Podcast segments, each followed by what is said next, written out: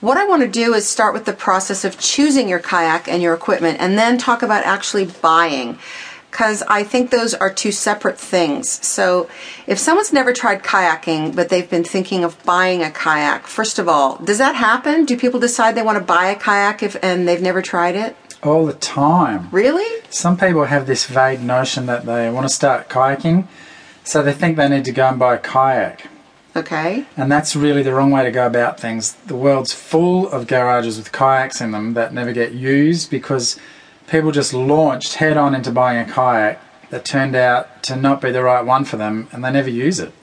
So you're saying, first of all, just need to find out if you like kayaking. Yep, I think definitely what people need to do is just go out and try it.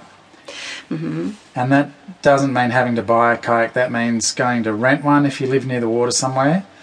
I think that's the biggest mistake people make. They just have this idea that they want to do something active and that kayaking is the thing for them. They rush out and buy a kayak and they've never actually done it before. Then it ends up in the garage, not being used. So, my number one piece of advice is to go and rent a kayak for at least two hours to see if you like it.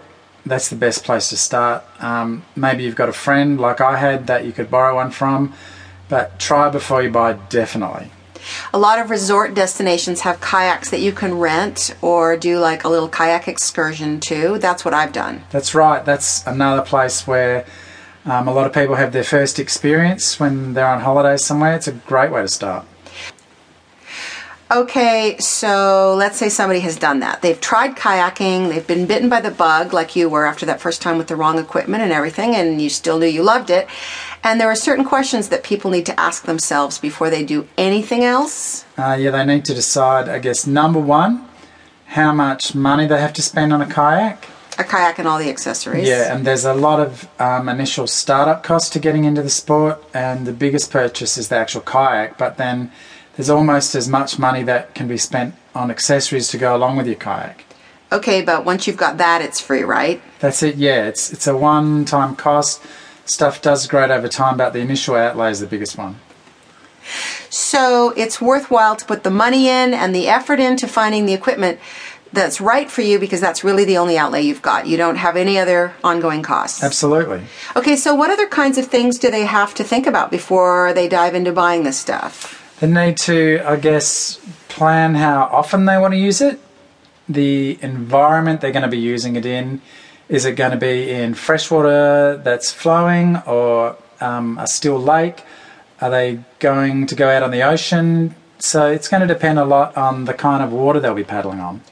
I want to talk to you too about when I lived in California, for example. There was a lake. There were opportunities to kayak on freshwater lakes, but also the chance to go to the beach. Are there kayaks that can handle both of those environments? Sure, there is. There's all round general purpose kayaks, but then there's also specific kayaks for specific environments as well. So you need to sort of take an inventory about what you need your kayak for and not be afraid to list two things like I want a kayak that's going to be fun on a lake and fun in the surf. Yeah, that's right.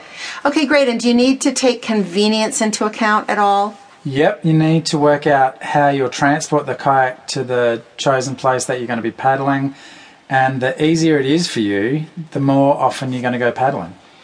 So I guess when it comes to convenience, people have to consider what kind of person they are because loading a kayak into a onto a car and driving half an hour and putting it in the water and then bringing it back out may not be a big deal for one person, but for somebody else it might be the stopper that makes them not do it. Yeah, that's right. If something's too heavy or too hard to load or too hard to carry, it's going to stop someone from paddling. So really figure out what your limitations are and what kind of effort you're willing to put in to get that kayak in the water as often as you need to to make it worthwhile. Exactly. Okay, what about what the main goal is? There are lots of possible reasons that someone would want to kayak. There are a lot of different benefits. Do you have to sort of take an inventory of what you need from it, like fitness? Is it touring? Yeah, I guess people need to decide what appeals to them about kayaking for me, personal fitness is the primary goal. It's the best all round body workout that I've found that doesn't make me feel like it's work. It's an enjoyable form of exercise for me, and the bonus is I get to be out and about in nature and get to see things I wouldn't ordinarily see.